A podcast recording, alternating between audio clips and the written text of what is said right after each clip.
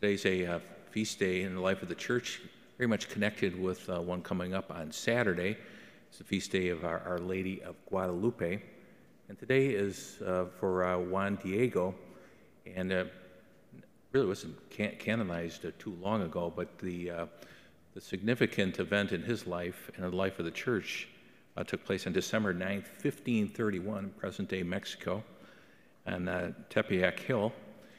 And at that time, the, he was an indigenous, impoverished farmer.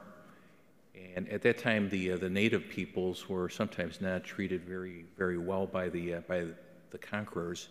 And actually, the, uh, the, the, missionaries who were, who were there in, in Mexico were really not having much success with the, uh, with the conversions with the indigenous peoples. And uh, that all kind of changed with uh, the apparition of Our Lady of Guadalupe and you're probably familiar with the story where Juan Diego was, uh, you know, out and about, and uh, Our Lady appeared to him and uh, asked him to go to the bishop to have a uh, to have a church built on that place. And so he went to the bishop, and the bishop thought he was kind of crazy, and so kind of dismissed him. And he went back, and Our Lady appeared to him again, and uh, so uh, out of season, roses bloomed, and our Lady said to Juan Diego, Take these to the bishop as a sign of the validity of what I'm, I'm sharing with you. And he, he did, and he had those in his, his cloak or his tilma.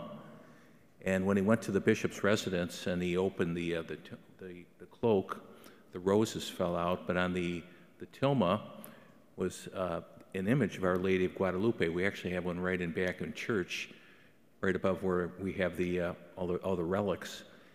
And um, amazing what happened after that, that in subsequent decades, uh, you know, over 8 million of the indigenous people converted to, to Catholicism. And it's, uh, you, you, think of uh, Des Plaines, it's canceled this year because of COVID, but uh, every year in Des Plaines on Our Lady, Feast Day of Our Lady of Guadalupe, I mean, thousands and thousands of people come out. And so sadly, all that's uh, kind of shut down this year. But uh, again, Mary's desire is never to draw people to herself, it's always to draw people to her son. But through that apparition, and there's not a whole lot of apparitions that have been uh, uh, approved by the church through the centuries, but this is some, certainly one of them. Uh, Our Lady really helped to bring many to Christ through Juan Diego. And I think his own discipleship, he was a humble guy. He was very, very simple, for the most part uneducated, but he had a deep, deep faith. And so uh, today, as we, uh, we gather and we hear this very brief gospel, come to me, all you who labor and are burdened. Um, Juan Diego certainly knew burdens, the struggles of life, being poor, working the land. Uh, but he had a deep, deep faith in the Lord, and he went to the Lord with whatever he was carrying. And Our Lady came to him. You know, beautiful thing about this apparition is that uh, Mary, Our Lady of Guadalupe, she had the uh, she had the features of the native peoples. So uh, it, it says something about the incarnation of Jesus being born among us, coming among us, taking on our humanity to lift us up.